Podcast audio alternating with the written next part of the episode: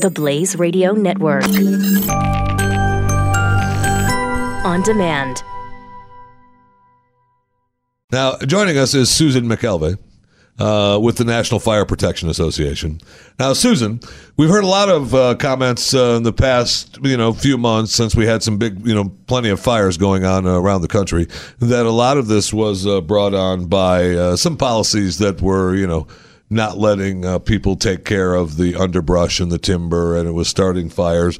But is there what what other things are needed to prevent forest fires? Well, there are a lot of steps people can take around their um, homes. And we'll to, get to yeah. uh, I mean, we'll, make sure that they- I understand that uh, you know we're we're talking about homes and stuff, and I realize that you know people it's so uh, you know it, you, do, you don't want any of that, and it, and it's possible. And we'll talk a little bit about getting children involved and, and that kind of thing. But uh, I really am concerned. I you know well, that's why I wanted to start with the with the forest fires and the underbrush. Do you guys have anything to do with that at all?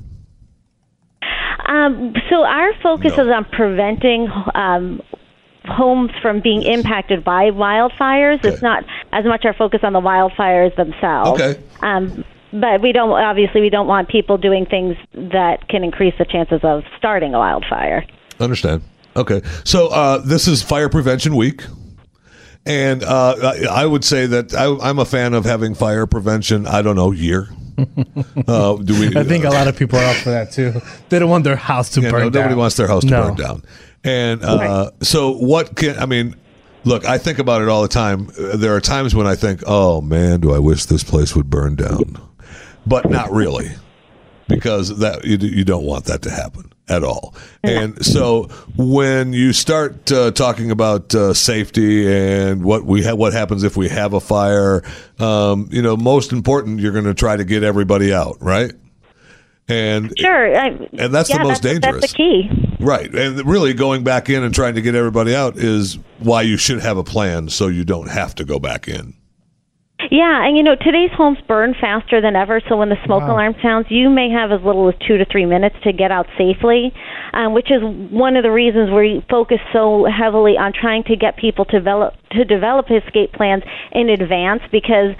When there's a fire in your home, it's too late to start developing a plan. You've got to uh, be prepared in advance, and you know that takes some um, basic thinking and planning with your family. You know, knowing two ways out of every room in your home, having a path to the outside, a meeting place where everyone will meet, calling the fire department for help, and not going back in for any reason. Right.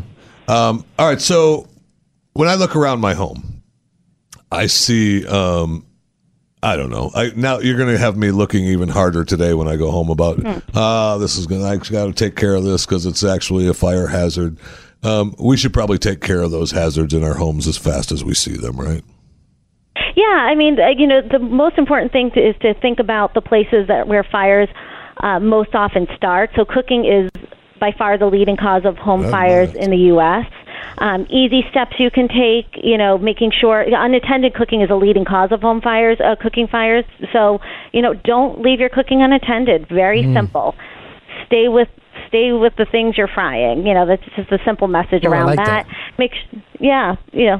Um, make sure you clear out everything. I used to always leave like when I'd come home. I have an island in my kitchen, and I would like kind of throw the mail and the catalogs, and it would be Yeah. right near Yeah, the yeah. cooking area. You know, so I just realized, well, I gotta, I you know, I work at NFPA. I have to practice what I preach. So I, you know, made an area to get rid of the stuff that I typically would just toss on the counter so that I make sure the countertops are clear. Um, simple steps like that. You know, heating season's coming up. You want to make sure your heating systems are inspected properly and in working order. Um, really basic steps you can take that can really make a tremendous difference in you know the risk of having a fire. All right. So one of the one of the things that uh, I have in front of me mentions the essential three L's, and I'm trying to. I wanted to. I wanted to come up with them myself, but tell me what the three L's are. Sure. So you've got look, listen, and learn. So again, Oh, touching on some of these critical elements. So look for places fire can start. Right. Obviously, some of those leading areas: cooking, heating, electrical. Candles, smoking. Smoking's a leading cause of fire deaths in the country, so you really got to be Really? careful if you have smokers in your home. Yep.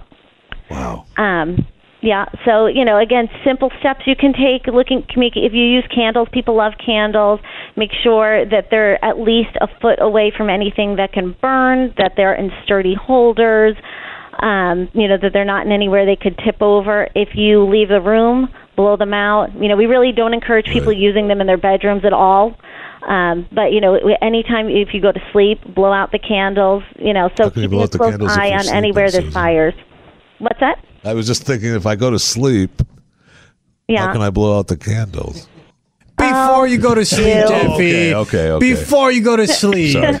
Thank you. It's, uh, we don't have to do it check by check. I'm sorry. I was just It's checking. common sense, Jeffy. Common sense. That's a problem with me.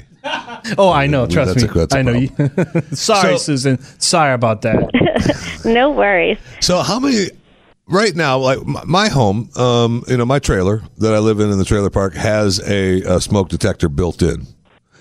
So how many homes now would you say actually don't have smoke detectors? I mean it's a, it's impossible for me to think that a home wouldn't have a smoke detector in it now. Whether yeah, it, so whether the it's a vast trailer or a majority home. of homes. Yeah, yeah. No, most homes in the U.S. have at least one smoke alarm. The problem is that a lot of times they're not working, um, and that you know happens because if there's nuisance alarms, people sometimes remove the batteries, or the batteries are dead and they don't realize it. Well, the ones built into Um, my trailer, man, when the battery starts going down, they all go off. I mean, Right, but You- you, know you either leave the house and set it on fire or fix it. Them. Bad. Right. So some people just get irritated by the nuisance of the sound and they disconnect the alarms, and that's a problem too. Um, so.